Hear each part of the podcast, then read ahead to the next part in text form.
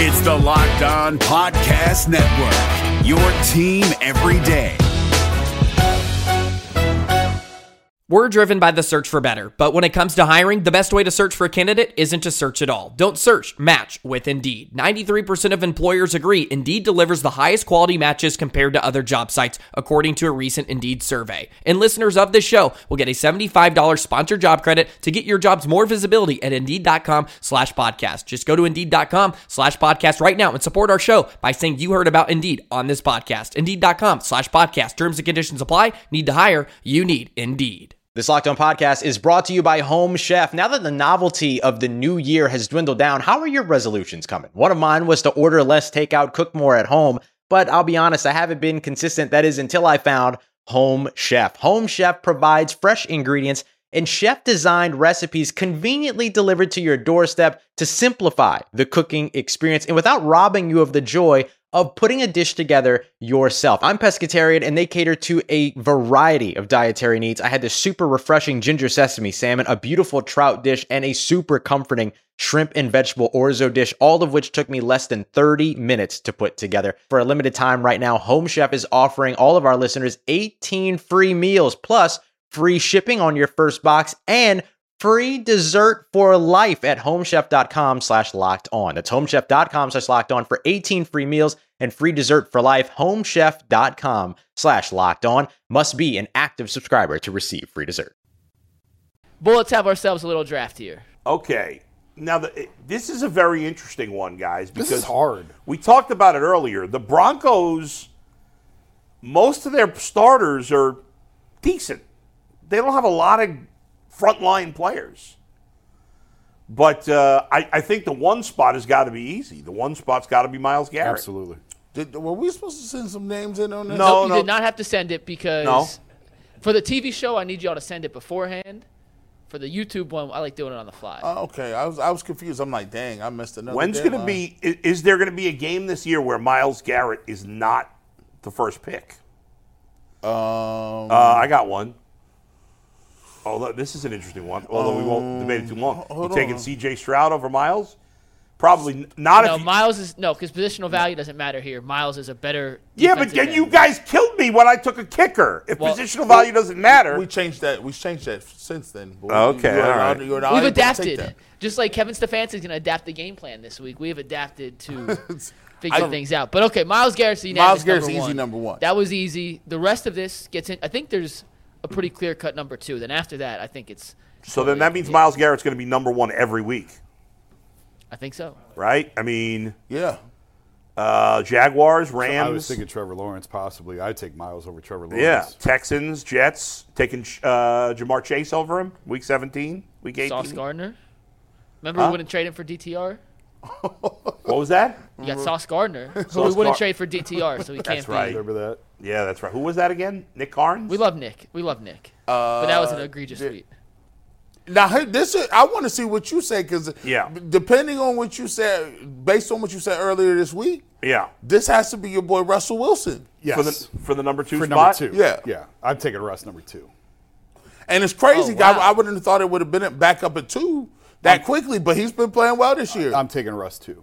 I mean, the, the, the Broncos have a, an offensive guard who's highly graded on P F F, Quinn Meinerz, however the hell you say his name. We don't, we but I feel like a guard. phony picking him because I yeah, we I don't know only I, know him because I looked at the P F F grades. I, I would never heard of him before. Hey, by the way, I've never seen any all twenty-two tape on this guy. On What's Quinn that Meinerz. Quinn Meinerz. Really, he's really, really good. He Never. Patrick Surtain.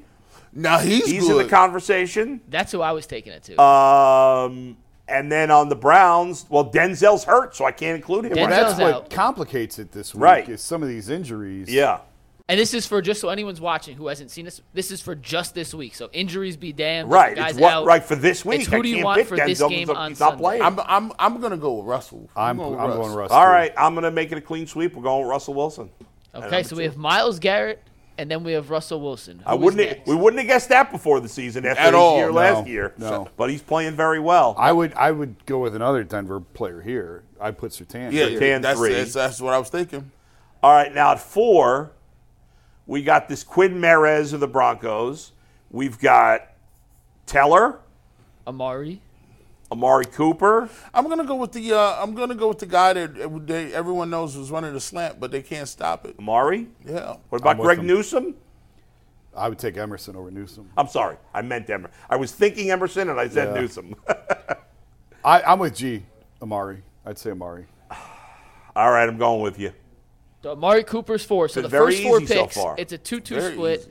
Browns, Broncos, Miles Garrett one, Russell Wilson two, Pat Surtain three, and Amari Cooper four, which is interesting, by the way, before we get to five. That's a quarterback and the guy chasing down the quarterback and a wide receiver D B matchup, which we're going to see, I'm yeah. assuming, a lot because Pat Surtain follows receivers as much as any other D B in the league. So he's sh- unlike some cornerbacks who just play the left side or the right side. Yeah. Pat Surtain shadows receivers, so we're going to see a ton of them. I would the, guess the, we're going to see a ton of them. Did Amari. That a lot last week yeah. with Joey Porter Junior on Amari, quite a bit. Most yes. of the fir- all the first half, I mm-hmm. think, quite a bit in the second half. Yep. It was just Porter on Amari. We saw that last night in the Niner. What's the name? Uh, what's Ward's first name? I forgot his uh, first Chavar- name. Is it Charvarius or it's one of them. One of them Zuz, Sir Shire. Shire. Yeah. Are you, if you want to learn how to cheat, to say yeah. how black names just go be, be like Zedarius right there. You just say it quick. Is it Charvarius? What's his first name? Ward on the on the Niners. Ch C H A or Ja Charvarius. Charvarius. Oh, Ch- it could be. He was on D K Metcalf all game and played he shut him down yesterday. But um, I'll tell you, I'm taking number five. Do it, Bull. Do it, A-Rod, baby. Who? Who? You said Alex Rodriguez? I mean D-Rod. you mean, you mean D-Hop. He means D-Hop. He's looking at me like, he's like, I was like, you know, I was like, Jason. What did I just say? I, like, I said, this got to be an inside joke. A-Rod instead of D-Hop. Hey, oh, make sure we clip that. Make sure you time oh, that. Make sure, that. That's got to be like a YouTube short right there. He loves the I thought I was so such a genius saying A-Rod. I got the wrong. I said, is he back? There's not a single letter. You had one of the four letters right. You got the O. I, that's it. First, O. By the way, that's a double because first I said Greg Newsome when I meant Martin Emerson. Yeah. And then I meant Dustin Hopkins and I said A-Rod. I don't know why I said that's A-Rod. The worst mistake wow. you made on the show. Instead of D-Hop. I'm looking at you like. I'm kind of losing it right now. I'm looking at you like, save me. What did I say? There have been very few moments in the history of U C S S where everyone goes silent. Yeah. And we all look around like, did you? I got I got holiday brain right now. I was like, dang, man. Uh, they must I may need something. To go to the doctor so you went, and get you checked went with out. Dustin Hopkins, a k a. Alex Rodriguez yes. two point oh, a k a the kicker for the Cleveland Browns. He's so great at kicking. He's the Alex Rodriguez of kicking. Oh my Dustin goodness. Hopkins. I'm going Dustin Hopkins. I, I can't go that high, although I do think he belongs on the list. Yeah. I can't put him above guys like Courtland Sutton. I was going to go with Courtland Sutton. Ah, yeah. Courtland Sutton is mid-tier. Mid, mid yeah, I don't think Courtland Sutton Cor- is Courtland Sutton, Cor- Courtland Sutton came back this year. Mm. Now, Jerry Jeudy is mid. Yeah. Yeah, all right. He's, he's well, I got sauce. Outvoted. Courtland Sutton at five. Can I tell you guys a quick Courtland Sutton story real quick? So Please. He's from Brenham High School in Texas. S M U? Which is, uh, no, S M U's in Dallas. He went to S M U, though. Yes, yeah, from Brenham. To, yeah. mm-hmm. Brenham was the Cubs, and it was a team I covered when I was covering Texas high school football. For a team that was as good as they were, the Cubs and their mascot was a was a Care Bear. You know, remember Care Bears? Yeah. It was the least imposing mascot in the history of mascots ever in the history of the world. Right. And they were really good, like yeah. state championship level every year. And they ran out of the tunnel with the giant inflatable Care Bear. And it was green. And yeah. it, was, it was the it, the biggest That's contrast. Bizarre. And he – Courtland Sutton's huge, by the way. He was yeah. the same size he is now as he was as a seventeen-year-old kid in high school.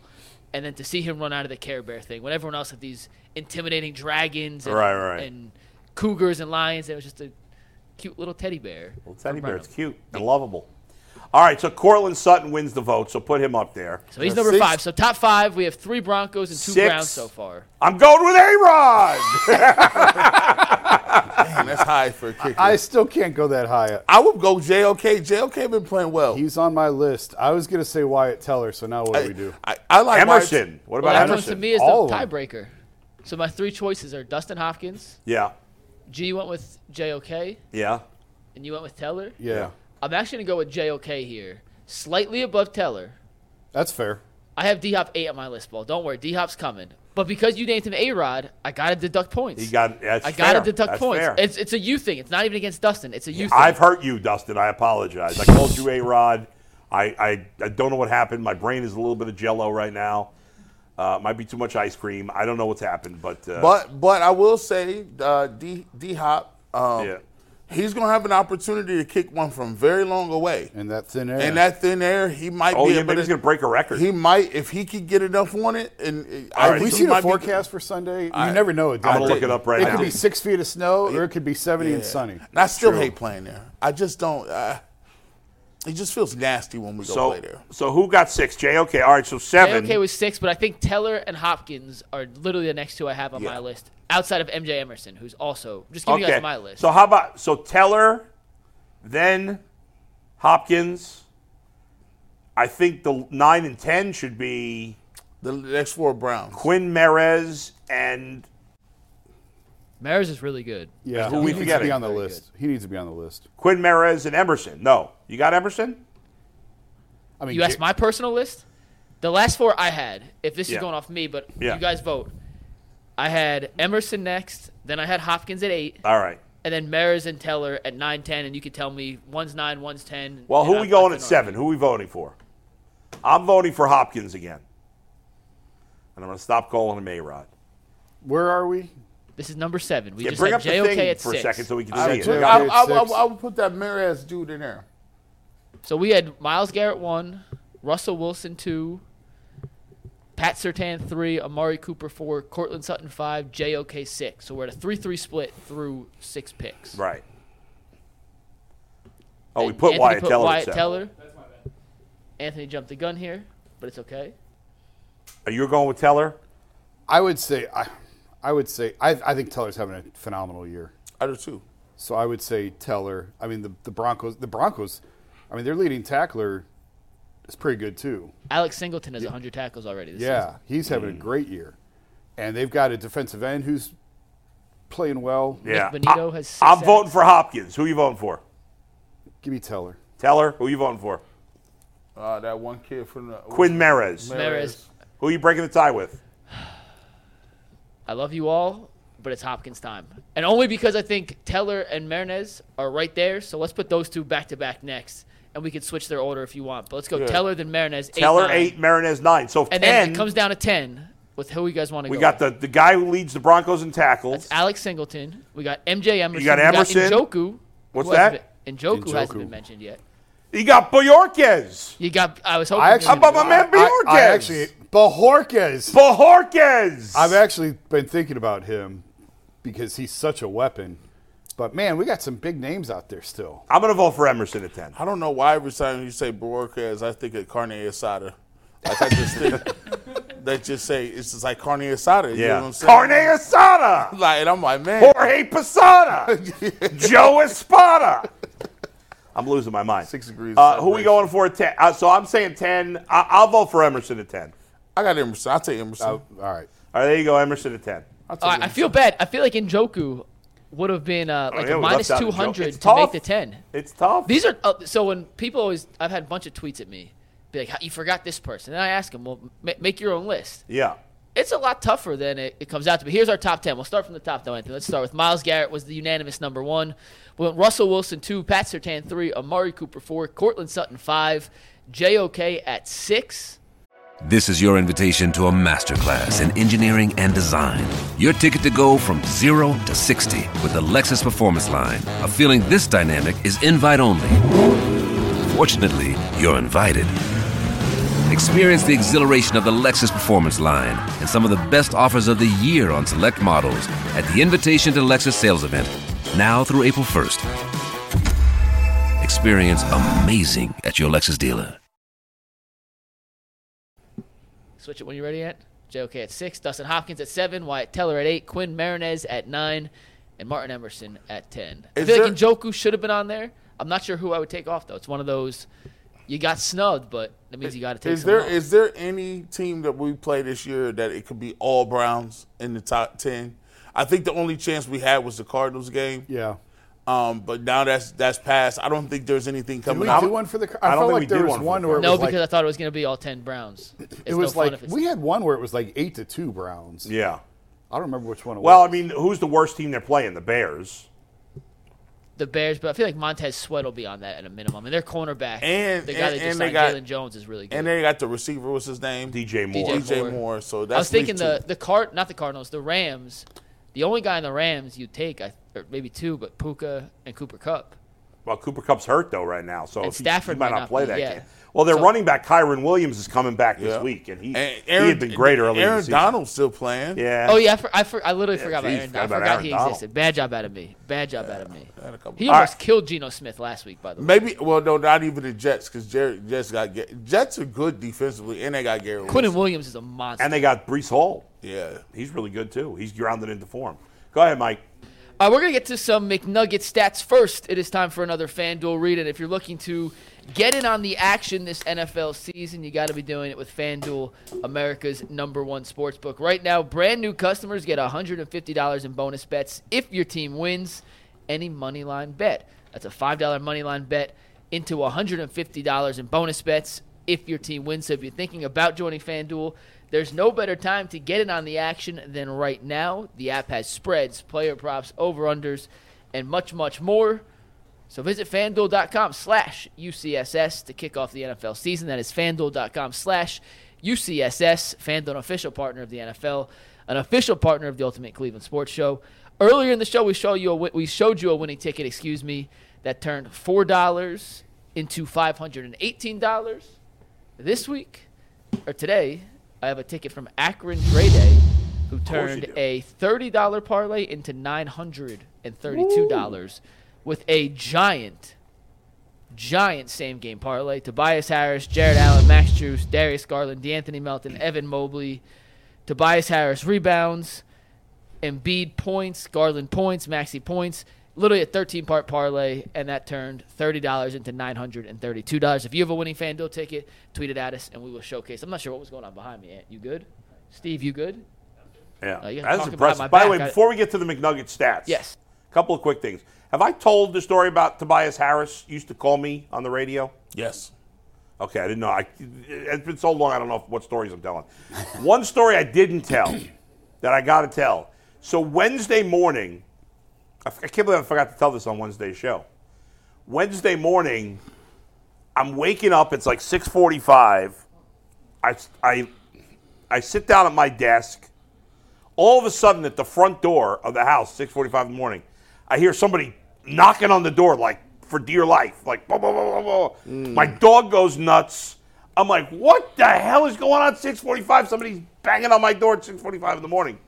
I walk up to the door. And there's two cops there. What? Right? Two Rocky River cops.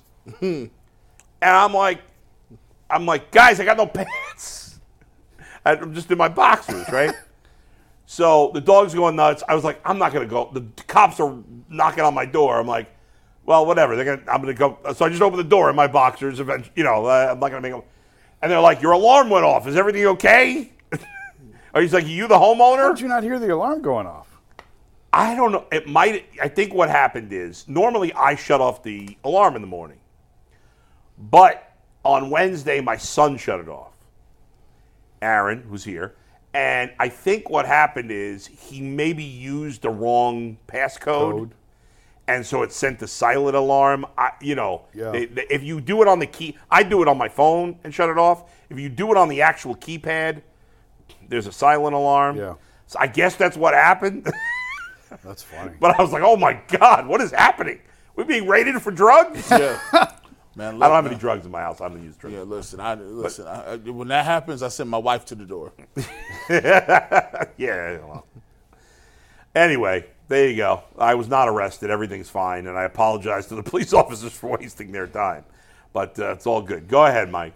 All right, we got a six-pack of McNugget stats here for you. And, Steve, we could actually go to – all the way down, starts at one sixty-one. We talked about the first one on Monday, but I wanted to be part of this clip on YouTube, so we're going to mention it again. Mm-hmm. Jason brought this up, so actually this is not a McNugget stat. This is a Jason stat. But the Browns have done a phenomenal job this season of essentially gassing out their opponents. The Browns as a team have run one hundred eighty-two more plays this season than their opponent. That's number one in the N F L by a wide margin. Number two is Dallas, who's run ninety-two more plays. That was before yesterday's game, by the way, so the number may be a tiny bit out, but there's no way they ran over one hundred plays more than Washington yesterday. Cleveland defense leads the N F L in three and outs, And in average N F L game, defenses run about sixty-three plays. So essentially, the Browns' opponents have played three more games against them than they've played.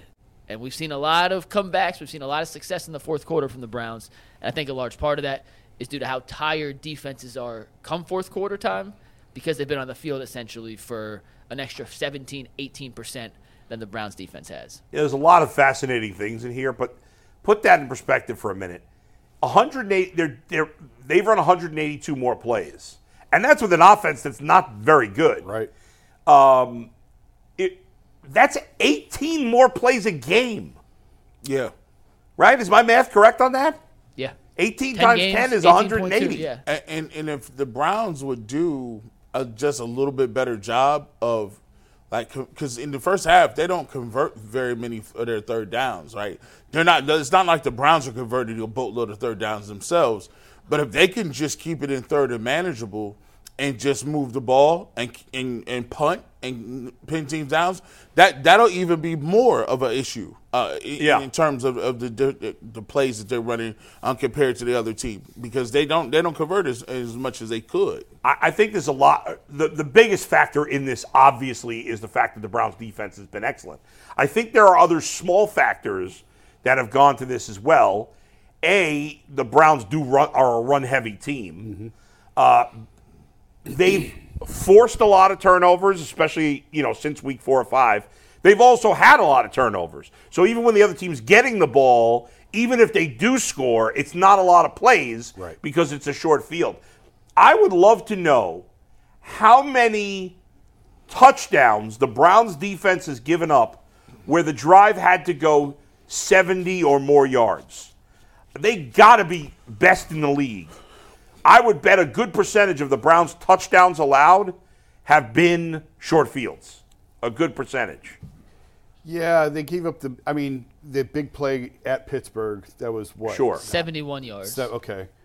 Both um, weeks. Both both yeah, times against Pittsburgh. Second, the run wasn't as long. seventy-four but there have yards. Not. Oh, it was? It was longer. The Browns' oh, wow. defense okay. has not given up a lot of Sustained, sustained long drives, drives right. ending in a touchdown. Right. Right. There have been almost none of those.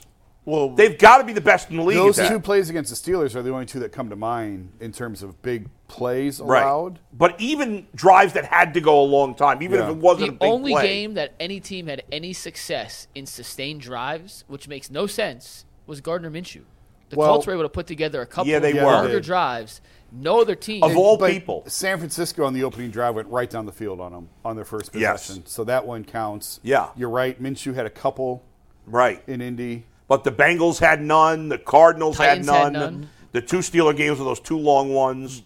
The Ravens had a couple in that first game. Those were short fields. But yeah, you're right. Those were really oh, short yeah, they, fields. They were short off turnovers. I, I mean, I, I would bet I would bet the Browns have given up the least amount of seventy-yard touchdown drives. Even, even when – see, there's a double cheat because the Browns either sack you on third down or you get a penalty for holding.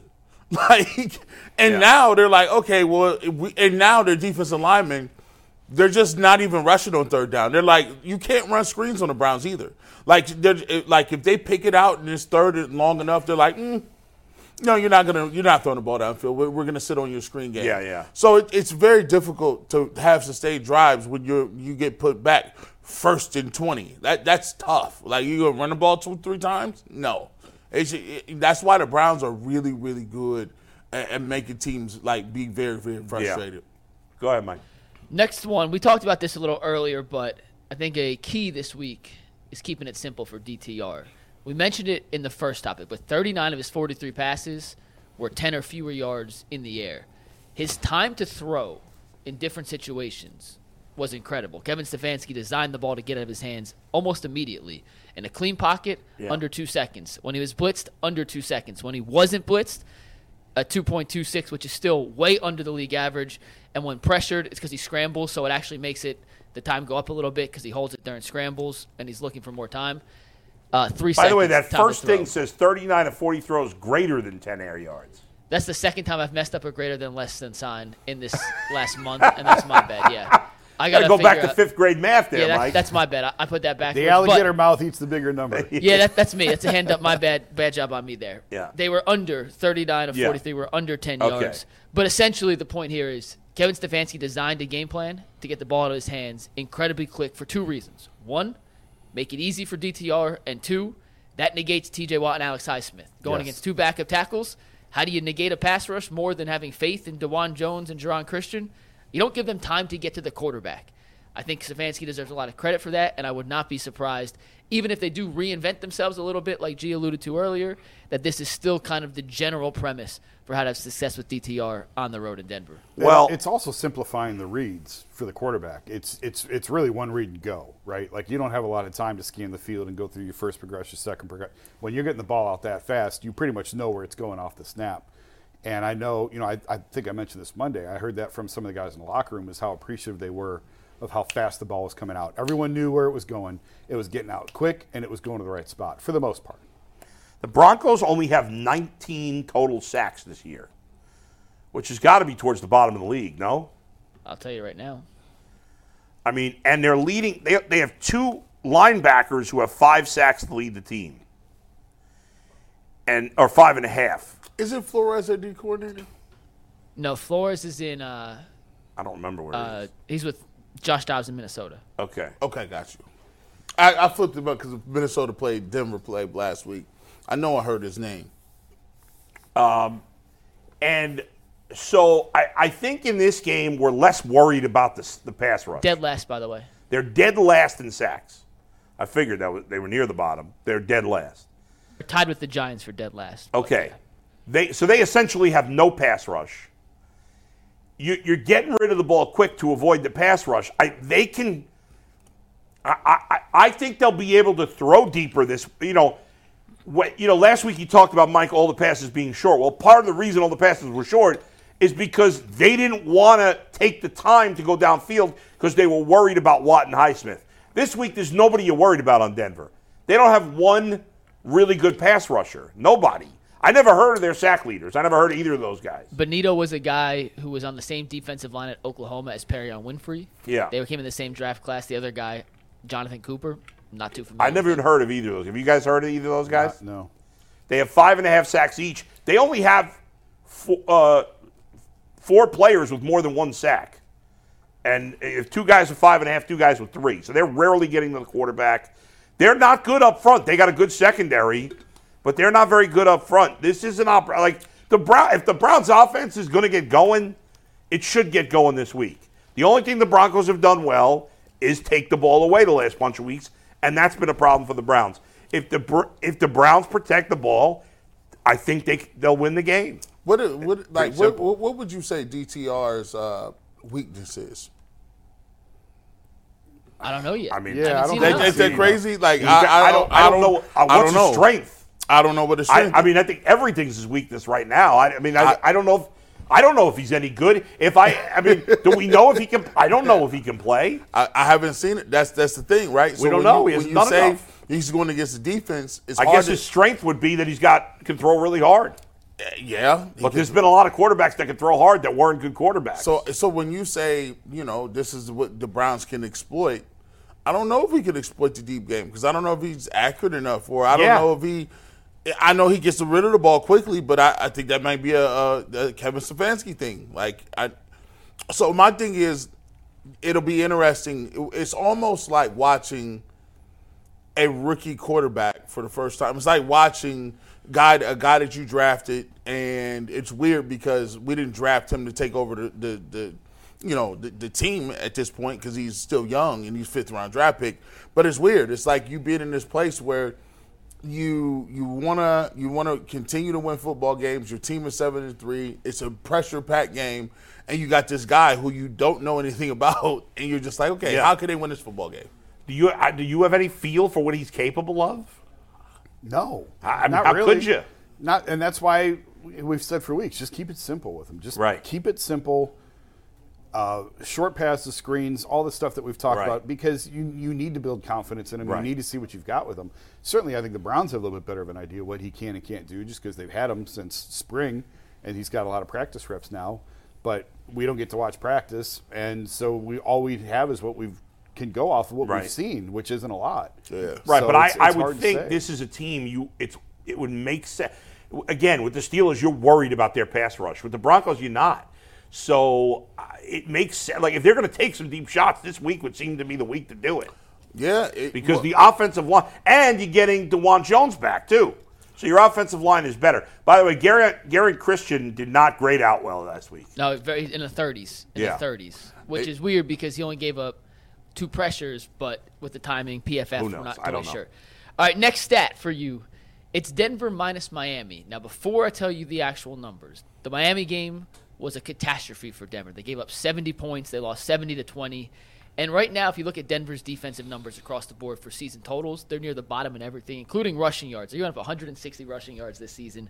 That is dead last in the N F L. However, at home in the last three weeks, they've been much better, but much better from worse is still bottom ten in the league. You can definitely run the, against this defense, and I do expect the Browns to run the ball a lot in this game. If you look at points per game right now, they average uh, opposing teams are averaging twenty-six point eight points per game against them. That's thirtieth. But if you take out the Miami game, and granted that was the worst game, and it's not fair to take out one game, but yeah. just just to see where they've ranked, if that's more of an anomaly, and it kind of does. They're, but you're not taking every other team's worst game out. I'm just either. saying no, take that no one game out. Team, I mean, seventy points is okay, but I think what would be better to do is cut it in half. What do you mean you, cut it in half? I'm saying pre- protect, take it as if the I'm Dolphins scored I'm just giving you a context thirty. Of how this defense has performed in nine of ten games yeah. and since Miami game, yeah. which once again is middle of the pack. Last right. season they were one of the best defenses in football. This year they've taken a major step back, but that one game skews the numbers more than if you just take a snapshot. So you take out the Miami game, they've played nine games.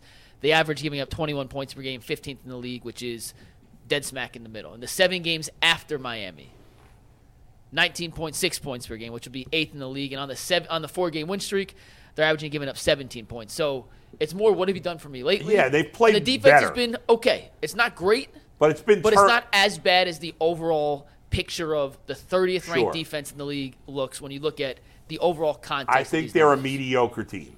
They're average. A mediocre defense. Yeah. And a mediocre team can beat the, can beat anybody on any given day.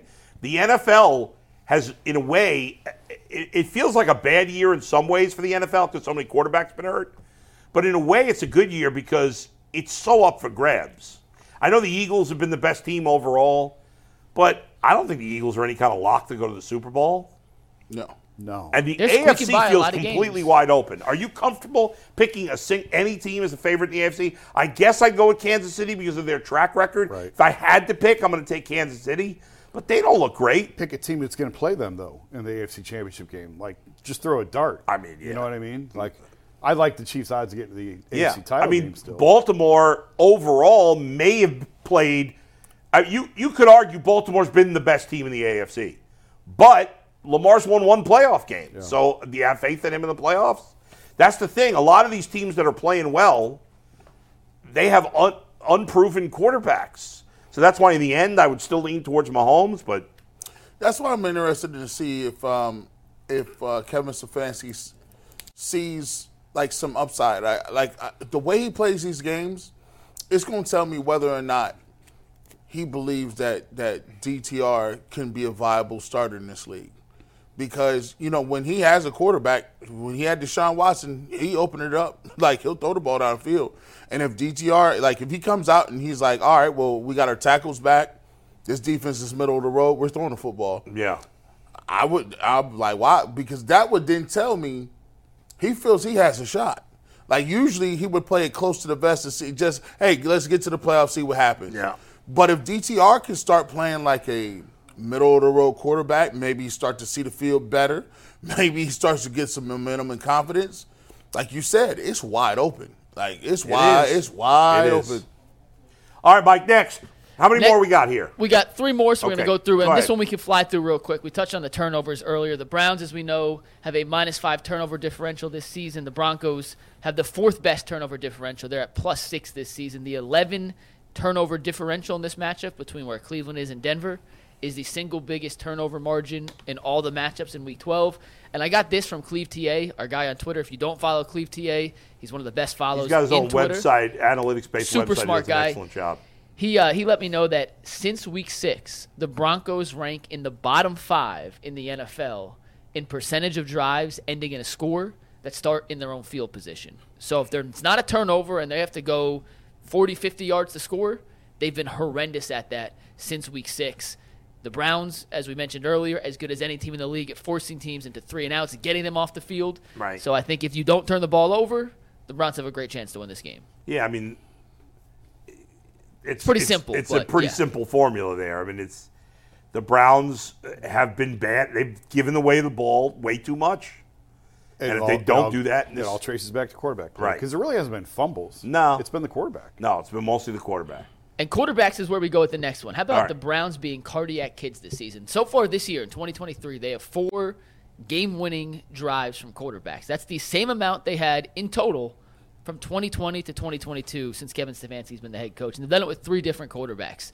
And for the first time since Kevin Stefanski's been the head coach of the Cleveland Browns, Browns quarterbacks have a higher yards per attempt and completion percentage in the second half of games than they do in first half of games. Yeah, there's always, it's, it's been a big turnaround. We've always in the past talked about the Browns are so good on script, and then they struggle to adjust. This year it's been the opposite. Mm-hmm. Yeah, they've been much better in the second half, because, and I think a lot of it is they've worn teams down that, by being sure. on the field a lot. That still surprises me, though, because I remember Baker's first year with Kevin, the first half was a lot of dinking and dunking, a lot of short passes, and then they really sort of let it rip the more the game progressed. That's really the only year I can recall that happening, but that's still, that surprises me a little bit. And I th- you know, I, it, you know, the, the thing, the, the ten-yard penalties kill you the most, um, and they've been able to do a good, pretty good job of having backup tackles who have not held or been downfield. And I will always say this. Now watch, there'll be a jinx. The Browns do not offensively have false starts that much. No, no. For all of the motion and stuff they do, with a lot of guys, I'm, I'm really impressed with, listen, he's a glorified lineman, but the way that Nick Harris moves around and does not jump and knows his assignment, yeah. I'm like, man, he's a pretty yeah, smart he's guy. He's done a good job. Go ahead, Mike. Last one. All right, last one. This is a little homage to your guy, Bull A-Rod. I mean, Dustin Hopkins. Dustin Hopkins is a scoring machine. This season alone, he's responsible for ninety-three points. In ten games, that's nine point three points per game. The Browns' single-season record for points from a kicker is Phil Dawson with one hundred twenty. Cleveland's all-time record, any season, any position, is Jim Brown, who had one hundred twenty-six in nineteen sixty-five. Now, Bull, you're going to say, well, they didn't play seventeen games. What does that equal out to points per game if Jim Brown was to play a full season? Well, I did the math for you. In nineteen sixty-five, Jim Brown, if he went at the same pace he did in nineteen sixty-five, would have scored one hundred fifty-three points. If Dustin Hopkins is able to keep up his pace so far, thus through twenty twenty-three, he finished with one hundred fifty-six poits. Dustin Hopkins, yeah, a k a. Man, Alex Rodriguez, a k a the scoring GOAT. All-time leading scorer. I mean, kickers are often near the leading scorer boards, you know. If you told me at any situation that Dustin Hopkins would be ahead of Jim Brown on an offensive stat category for the Cleveland Browns, I tell you, you're well, it's not smoking crack. Yeah, it's not really an offensive stat category. It's a special team. I stat. mean, just think back to all the Cade York arguments we were having, and that someone would. By the way, you, Cade York just got cut by the Giants and picked back up on their practice squad. But imagine if in when July, he went to Titans. Well, he, yeah, but he got he was only on practice squad. Yeah, oh, okay. He was on the Titans practice squad. He got claimed, He got pulled. Pulled to the active roster by the Giants, but never actually played. They had two kickers on their roster. Then they cut him, and now they put him back on their practice squad. So just remarkable to think in July and August, yeah. if we would have said this this cat Dustin Hopkins is going to be the team leader and maybe yeah. the franchise record in scoring. I mean, what the reaction on the panel would have been? I, I never even heard of Dustin Hopkins until they traded for him. You could you could make well, it, that's not true, but you could you know make an. I know what you're saying. Yeah. We didn't think anything of right, it. Right, right. You could make an argument he's been the second most important player on the team beside behind Miles Garrett. I mean, in I mean, they are. There is no yeah. chance yeah. the Browns are seven and three without him. No, none. With, with that, with Cade York, they're five and five. At, At best. best, yeah. yeah. I mean, shout out to uh, shout out to uh, Bubba Ventrone. I mean, he got the. If we can find it, the return game looked like he got, he got back on track last week. You mm-hmm. know, no, but um, pinning people deep. Like, think about it. The Browns on goal line situations, I've never seen this before. It, it's almost like Tecmo Bowl when you pick somebody else's play. It's a jailbait Brits, like down in their in their end zone, and you're like, dude, did you say a jailbait Brit? Uh, break? Blitz? It was like it was bait or break. All right, A-Rod, you just be quiet over there. Both of those things, right? At the you same just, time, you just mind your business. What yeah. are you, that player on the Thunder? Yeah. Hello. Uh, let's oh. keep it moving. We got Super Chats real quick, and Super Chats today are brought to us by FanDuel. You can score, oh. score early this N F L season with FanDuel, America's number one sportsbook. Right now, new customers get one hundred fifty dollars in bonus bets with any winning five dollar moneyline bet. That's one hundred fifty dollars if your team wins. So if you've been thinking about joining FanDuel, there's no better time than right now to get in on the action. The app is simple to use, and they have everything to bet on, including spreads, player props, over-unders, and much, much more. So visit FanDuel.com slash UCSS to kick off the N F L season. FanDuel, an official partner of the N F L. We got some Super Chats, then we're heading over to W K Y C. First one comes from Curtis Thomas, who's celebrating his one-year anniversary as a member. Thank you, Curtis. Hey, Curtis. He says, boys, I love the show so much so that my girlfriend says I watch it like you guys are all my friends or something. Well, Curtis, you know what? You are a friend. You're, You're a friend, pals. Curtis. We love you, buddy. Sean Cassidy says, Brown should look to sign backup cornerback Hugh Janis from the Texans practice squad with the Ward injury. Huh. Do you know what you just said, yeah, Mike? Yeah, yeah, yeah. Yeah, I did. Uh, he got me. He got you. He got me. Sean Cassidy, well played. Got you. Well played. Uh, Reggie Glover says, I don't talk trash unless they start at first. My boss is a Broncos fan, and he was waiting for me to come in today to run his mouth. Devoid Archangel says, if I remember correctly, that was the first time in franchise history the Browns beat the Ravens and Steelers in back-to-back weeks. Kevin Robinson says, is it me or is Jaron Christian outplayed Jed Wills? And Ray Smith, uh, Kevin, we talked about it a little while ago, and Ray Smith said it's nice to be confident in our Browns, not cocky, but losing that negative feeling on Sundays is great. Kool-Aid Mafia, go Browns. So there you go. Hey, listen, Sean Cassidy, well played, but you're going to lose your opportunity to just read Super Chats on the fly if I keep getting got like that. So kudos to you. I We're heard Hugh Janis is a hell of a player. Yeah, Hugh Janis is uh, oh, Hugh he's got a lot of potential. Oh, Hugh Janis. A lot of potential. A really big up-and-comer, if you know what I mean. Oh. Oh. That was funny. All right. Uh, Denzel mispracticed again today. Denzel, not- oh, real quick. Yeah, Denzel mispracticed. Thornhill and Delpit are limited again. They're questionable. And uh, Anthony made a graphic he wants to show you guys as we say goodbye and get ready for W K Y C. This is huge. We're going to talk about the secondary in, Ch- in Channel three. They-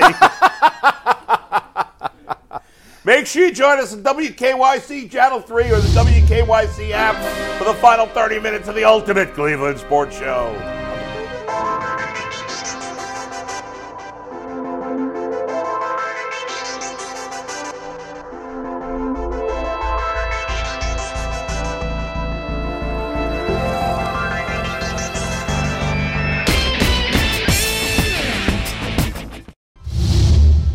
Welcome, one and all, to the Ultimate Cleveland Sports Show here on W K Y C. We are so happy to have you with us today. A lot to talk about, and we'll get right to it. I'm Adam the Bull, and on today's show, we'll talk about can the Browns' offense lead the way to a victory over the Broncos? G. Bush. I'm G. Bush, leader of the Kool-Aid Mafia, and I'm going to tell you why. An uh, undrafted free agent in the secondary might play a big role this week in Denver. Jason? And I'm Jason Lloyd. If it's a holiday weekend and you can't watch a game Sunday, we got you covered. We have pre-written headlines. We're going to tell you what happens before the game even is played. Mikey. And it's not just Browns-Broncos this weekend. It's also Ohio State versus Michigan. And Tyvis Powell, who's never lost to Michigan in his career, is looking to keep that unbroken and undefeated streak perfect this weekend with his pick for the big game. There are only freshmen at Ohio State that could say that now, unfortunately. We'll see if they can end that losing streak. Guys, let's get right to it. A defensive back. The Browns have had a ton of injuries this year, but they've mostly been on the offense. But now, for the first time, injuries are rearing their ugly head on the defense. Last week, Anthony Walker was out, but really right now we're focused on the secondary. Juan Thornhill missed yesterday's game. Grant, he's he is practicing, which is good because I thought he'd be out this week. He is banged up, though. He was question, he's questionable. He got a limited practice in today. So did Grant Delpit, who got hurt last week. Denzel Ward has not practiced all week and is expected to miss the game. Guys, and G, I'll start with you. How big a deal is this that the Browns are banged up in the secondary? Um, pretty big deal. Um, I, I think, you know, you look at Russell uh, Wilson, he's been uh, efficient, effective, nineteen touchdowns, only four interceptions this year. They got a big body in Courtland uh, Sutton, who, who's a guy who's been playing well. Jerry Jeudy they have out there as well. So, you know, those are, you know, we've been able to, to match up our corners with just whoever's out there and, and, and shut guys down with uh, Newsome and Ward and, and Emerson. You're not going to have Denzel uh, Ward today. And you might not even have Thornhill up to expectations. You may see guys that Ronnie Hickman out of Ohio State had a couple of interceptions during the preseason, filling in with uh, Rodney McLeod being out uh, due to for the season. So they're going to have to mix some stuff up back there in the back end. And uh, you, it, this is where having multiple corners comes into play. Greg Newsome uh, has mixed into those positions before, got an interception against Seattle, and, and Emerson's been out there all year. We'll see how they they go to uh, bring that pressure, but it's a big it's a big blow. Thornhill's sort of looking like the key to me because his backup is out now too, and Rodney McLeod. So if Thornhill right. can't go, you're down to an undrafted rookie at that spot. And we've already pointed out on the YouTube show how many times, you know, when Thornhill's not out there, it leads to big plays defensively. They haven't given up a ton, but the few that they have, a couple of them is when Thornhill has been out there to make the tackle. So that's really the one that I'm watching. You know you're not going to have Denzel. Martin's going to be fine on one side. I feel comfortable with Greg Newsome on the other. But it's that safety play that really is a concern right now. Denver can throw the ball. Russ, you know, G talked about it. Russ is having a great year. Jerry Jeudy's okay as a receiver. Courtland Sutton is, I think, pretty good. So the Browns are going to have the work cut out for them. These injuries are, are significant right now. Guys, I agree with you. I, th- I think this is a pretty big deal. I mean, it now depends on who's ultimately playing. But if Thornhill and Delpit both can't go, now you're talking about three of your five starting D Bs not playing. As you mentioned, their number three safety is already out for the year. If if you end up not, if both of them are out, we don't know. They're both limited. Maybe they're both going to play. You could have two undrafted rookies who have barely played. A guy who was just on the practice squad as your second safety. I mean, that is a major concern in this game. The Browns have been winning by playing elite-level defense. They have not, and we'll get into it in a second, whether maybe that'll change. But to this point, they have not been able to win many games with their offense. The defense has carried the load, and if you're missing three of your five D Bs, that could change how this game turns out. And, and the, hopefully with the limited practices, Thornhill and Delpit will both play. The scary part with Thornhill is it's a calf, and those things can trigger at any moment. You think one hundred percent you're okay, and it just takes one play, turn it on it wrong, and you're back out. And, Bull, you look at it, the, the Browns have, have really excelled at playing man-to-man coverage. How much are they going to be able to carry that game plan over if you got guys in the back end that are fresh, young guys who haven't played? That's a really big part of what, what uh, Jim Schwartz wants to run. So we'll see how much he runs man-to-man coverage versus zone in this game. We've had some breaking news in, in the past couple of weeks on this show here on W K Y C. So if we get anything in the next twenty-some-odd minutes while we're here, there's anything about the game status, my guess is Denzel Ward could be ruled out today since he hasn't practiced at all. But I'm assuming he's not going to play at this right. point. Uh, Thornhill and Delpit, and that's a big loss. But you could survive it because you have two other good corners, and certainly for one week. But Thornhill and Delpit, this is huge. All right, Mike, let's switch it up. Let's get to now. We talked about, I just talked about how they've ha- had to win with the defense. Let's say the secondary is ravaged. Let's say Thornhill doesn't play. Can the Browns win this game with their offense? If they have to score twenty points, if they have to score twenty-four or twenty-seven, do you have confidence that they can do it with D T R leading the way? Well, we're going to see. Um, I, I'd be surprised to see how it works, Bull. Um, you look at a situation where you got Kevin Stefanski. We all saw that he had the, the, the uh, training wheels on D T R last week. This week, I think if, if he feels comfortable, look at the numbers for the uh, Denver Broncos. They're middle of the road when it comes to stopping the run, middle of the road when it comes to the pass defense. If they find a couple of matchups that they like, guess what? Then we may be able to go off script a little bit and get more downfield action early yeah. in the game, Jason.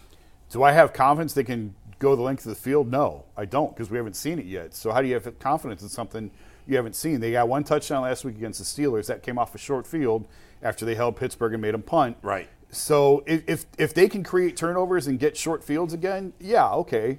But if you expect this offense to start at the twenty-five or thirty and go seventy, seventy-five yards methodically down the field without a big de- defensive bust, no, I don't have a lot of confidence in that. And that's why it comes back to you got to hold on to the ball. You can't turn the ball over. Can't give Denver a short field. And you really have to rely. The Browns the last few weeks have done a nice job of creating turnovers. They didn't get any last week, but prior to that, they're getting a couple of game that's really going to be key, whether it's fumbles, strip sacks, interceptions. You have to set this offense up with short fields because I don't have a lot of confidence in them being able to go the length of the field. I, I think expecting turnovers in this game is a lot to expect because, yeah. you know, in the last bunch of weeks outside of Lamar, the Browns have faced mostly bad quarterbacks. Russell Wilson doesn't turn the ball over much. He, last year, it was an anomaly, I think. You know, last year, I think we all felt like he was falling apart, and he had a terrible season. Now, I don't think he's as good as he was in his best at Denver. I mean, excuse me, in Seattle. But he's closer to that guy than he was the guy we saw last year. And something that he's always been good at is not turning the ball over. And Russell Wilson only has four interceptions on the year. I mean, that's that's a great number. He's hard to pick off. And without Denzel Ward, who's your best interceptor, right, it's hard to rely on a turnover. I mean, you know, you never know, you cause a fumble, things happen. But I think going into this game, I, I, I, you know, you, you got to hope it's a it, it's a turnover-free game for the Browns, because I, I don't have a ton of faith in the Browns forcing a turnover unless Miles Garrett can get a strip sack. I think that's your best hope. Oh, yeah, that's where the the defensive line that you're preaching in, hey, yeah. get the ball out, strip sacks, that's where that's where the turnovers will yeah. come this week. But I don't I, I am not confident the Browns can win a higher scoring game.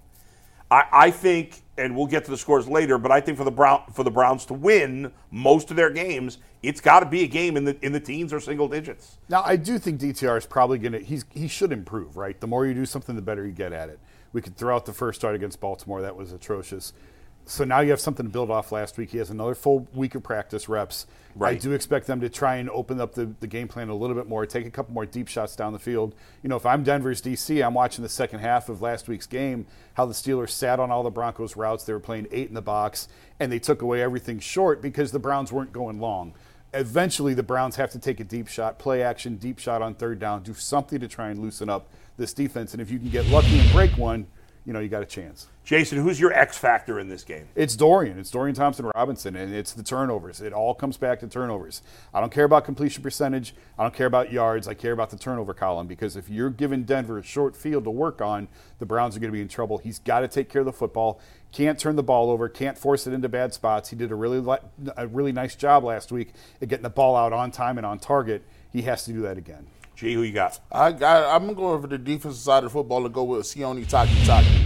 He's going to be filling in for Anthony Walker. Uh, he's going to be in the Mike position. He played well at Mike uh, last year in, in spurt duty. Um, but, you know, he has to get running backs on, on the ground. Uh, guys, you know, the Browns have given up, you know, back-to-back weeks. You look at the Ravens game, long runs uh, against the Ravens. You know, you look at the Warren run last week, seventy-something yards. To, for them to get to the third downs, they're going to need guys to get guys on the grounds, especially with Grant Delpit being banged up. I'm looking for Takitaki to be a guy that could get those dude guys on the ground. If he plays well, get it to third down, then you could get the monsters Miles Garrett and Zadarius Smith into action. My uh, my X factor for this game, guys, is a guy you know I love, Dustin Hopkins. D Hop, yeah. the great, of course, D Hop. What a great nickname he's got. Dustin Dustin Hopkins has been amazing this year. He's made the kick almost every time they've needed him. He's made he's perfect beyond fifty yards. Denver, we've seen a lot of long field goals in Denver. Jason, you talked about it. The Browns are going to have a hard time maintaining drives. So what, what might we see? We might see a few drives stall out at the Bronco forty, maybe even the Bronco, you know, thirty-seven, maybe even the forty-five, and we're trying a sixty-plus yard field goal. I think you talk usually when you think of aggressiveness from a head coach, it's on offense. I think Kevin Stefanski's going to be aggressive in terms of kicking field goals. I think we could see Dustin Hopkins try a field goal of sixty-plus in Denver, as long as it's not crazy weather, which we'll, we'll check on in a little bit. And I think he'll be the X factor in the Browns getting the victory. All right, we're going to take a break. But when we come back, man, Ohio State, Michigan, we got Tyvis coming up with that in a little bit. Also, how many points can the Browns score? How many points can we expect from their offense? That's coming up on the P C C Airfoils Ultimate Cleveland Sports Show.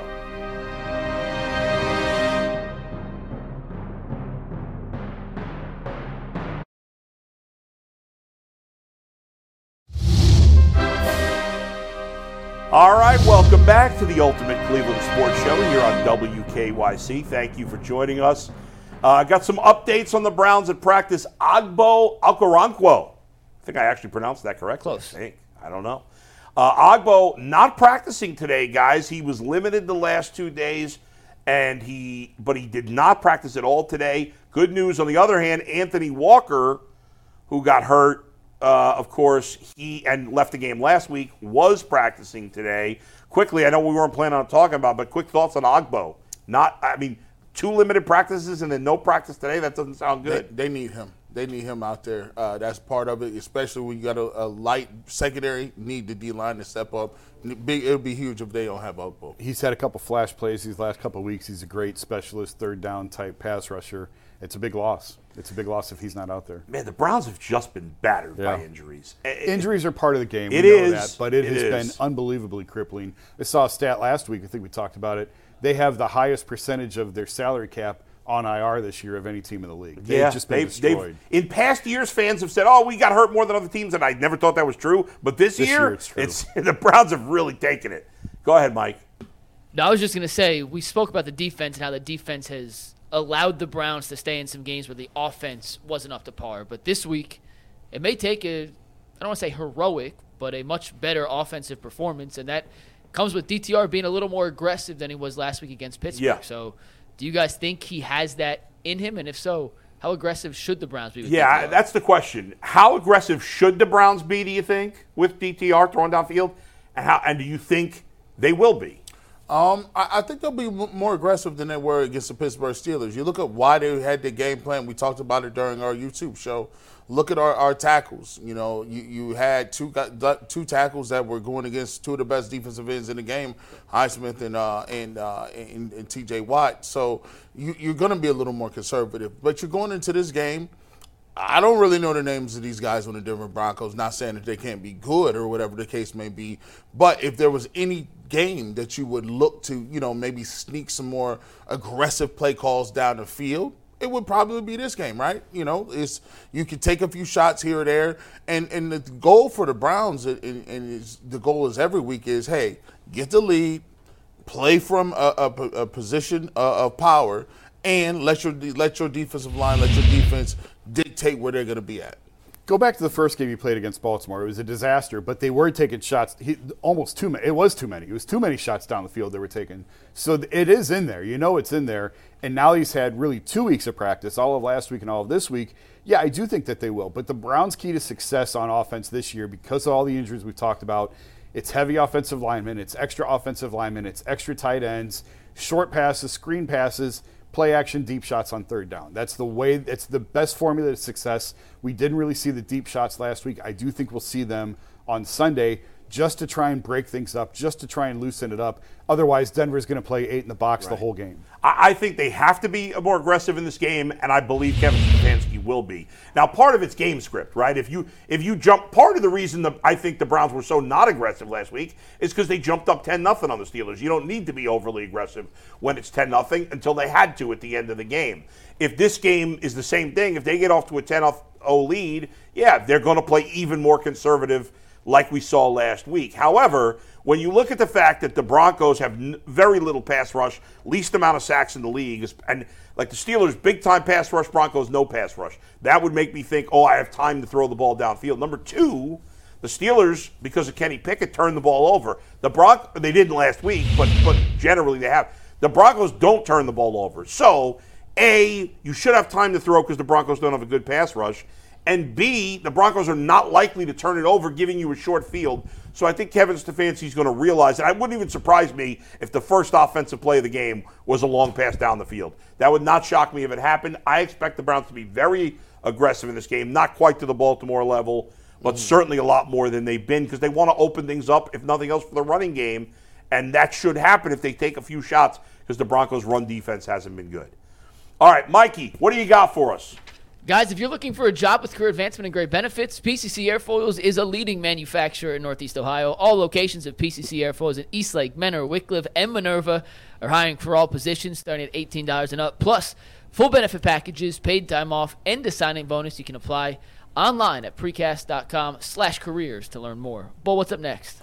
Coming up next, our buddy Tyvis, he was here, and he is going to predict who is going to win? Ohio State, Michigan.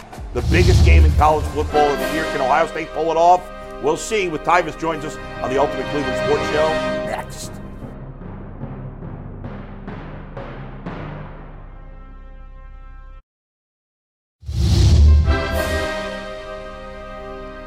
Welcome back. It's the Ultimate Cleveland Sports Show on W K Y C Channel three. Hey, if you're not watching us on YouTube, where you been? Every weekday from eleven a.m. to one p.m., we do this show on YouTube. We have a lot of fun, a lot of laughs, a great time, and a lot of Browns analysis and Guardians as Cavs as well. Make sure you subscribe to the Ultimate Cleveland Sports Show on YouTube and hit that like button and join us. You get alerts every time we put out something live. All right. Now, Coach Tyvis, he's not a coach this time. Now he's a predictor. He's a seer of the future. Who will win Ohio State, Michigan? Let's send it to Tyvis and our own Mikey McNuggets. Thanks, Bo. Well, we're here with our Ohio State Buckeye twenty fifteen National Championship game.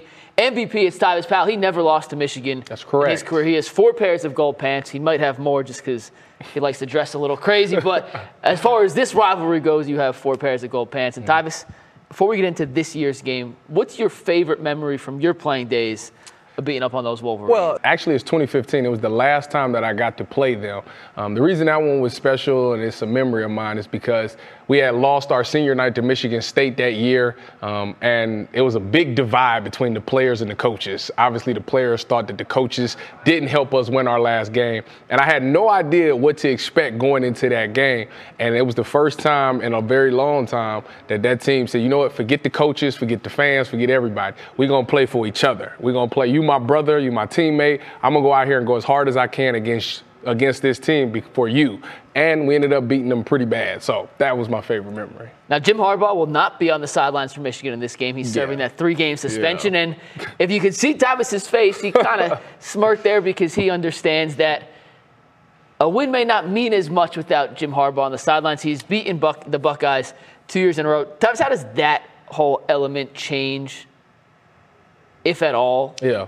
What this game means for Ohio State? Well, not having Jim on the sideline, I mean, that's a big thing for them. Obviously, I don't know how much he does X's and O's wise, but he's a great motivator. And I, even as a former player, I wanted him to be on that sideline for the simple fact for Ryan Day. You know, Ryan Day hasn't been able to beat him in the past couple of years, and I think the best way to co- overcome challenges is to face them head on. Jim Harbaugh has been in the way, has stopped you from winning the Big Ten championship for the past two years. I wanted Ryan Day to be able to look him in the eye after the game and know that I beat you man to man. Now that he's not there, he's going up against an interim head coach, Sharon Moore, and I just think it's not going to be the same. I mean, if he wins, if, if Ohio State wins this game, people's excuses will be it's because Jim Harbaugh is not on that sideline. And I just don't like that. I don't like having asterisks next to wins. If Ohio State is to beat Michigan, what has to happen on Saturday?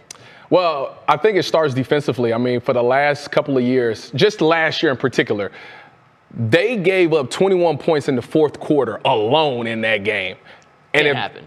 Yeah, no, it's, that's terrible. So they've done a really good job of fixing that. And not only did they fix it, they haven't allowed more than seven points in a in a second half of a game this year, except for against Notre Dame. Notre Dame scored fourteen.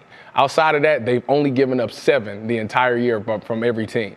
So if they could continue that, obviously that will help them win this game. But I think the X factor of this game is that offensive line. If that offensive line could get pushed and get to the next level and get those blocks on those linebackers, the way Travion Henderson's been running the ball lately, I think that that'll help them win this game. So, Tyvis, you didn't ever lose to Michigan. Correct. As an analyst. Yeah. Let's see if you keep that undefeated record going strong. Who wins on Saturday between the Buckeyes and Michigan? Well, um, I believe the Buckeyes do win this game for the simple fact that I think that defense is legit.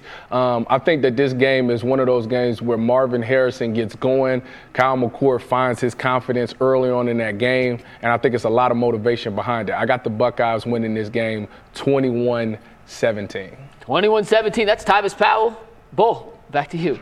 Thanks, Mike. Browns predictions and headlines and Buckeyes predictions. Will they win the big game? Coming up next on the Ultimate Cleveland Sports Show.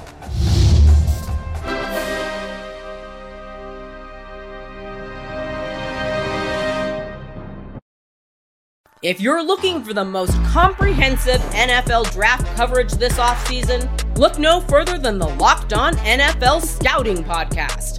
Join the draft dudes, Kyle Krabs and Joe Marino, as they go position by position through the N F L free agent class and into the star-studded crop of college stars who will be selected in the twenty twenty-four N F L Draft. If you want to know who your favorite N F L team should be adding to its roster, you need to check out Locked On N F L Scouting, available on YouTube and wherever you get your podcasts. Part of the Locked On Podcast Network, your team every day.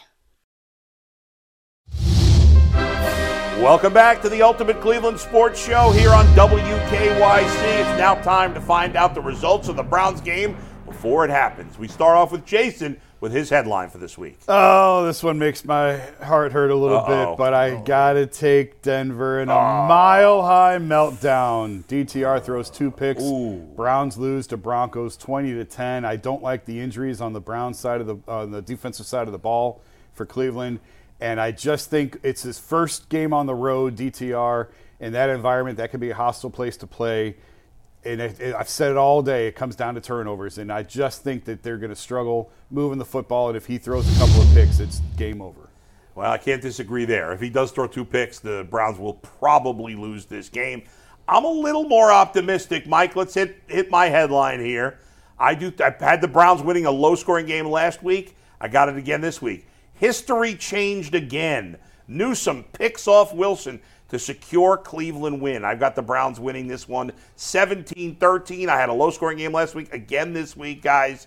Uh, I think the Browns will get it done with defense. I'm glad I picked Newsome and not Denzel Ward because Denzel yeah. Ward's probably not going to play in this game. When I say history changed again, it's because the Browns have struggled in Denver. Gee. Oh, we know. no. Oh, we, we definitely Obviously. know. Obviously. But uh, we did not have D T R at quarterback, and I got the Browns. I got the Browns winning again. Browns riding mile high. Hopkins continues his clutch kicking as Browns move to eight and three. I think this is a low-scoring affair. I I would pick somewhere around twenty to seventeen. You know, last Something second like drive, that. Hopkins kicks a, a fifty-nine yarder to, to seal the deal. Mikey, how about this? A rated D T R victory. It's more gruesome to watch than a Saw movie, but we'll take it.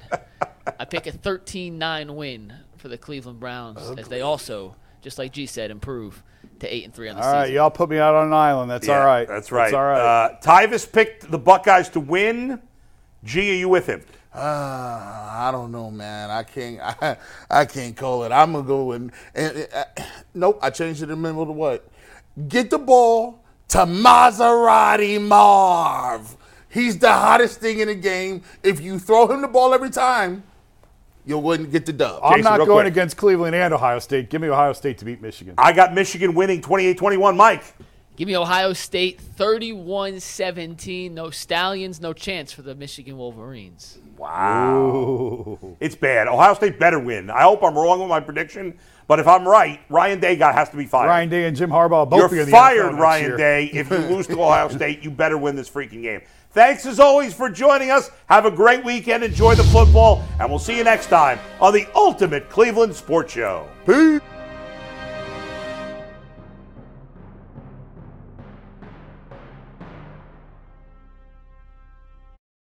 If you're looking for the most comprehensive N F L draft coverage this offseason, look no further than the Locked On N F L Scouting Podcast. Join the draft dudes, Kyle Krabs and Joe Marino, as they go position by position through the N F L free agent class and into the star-studded crop of college stars who will be selected in the twenty twenty-four N F L Draft.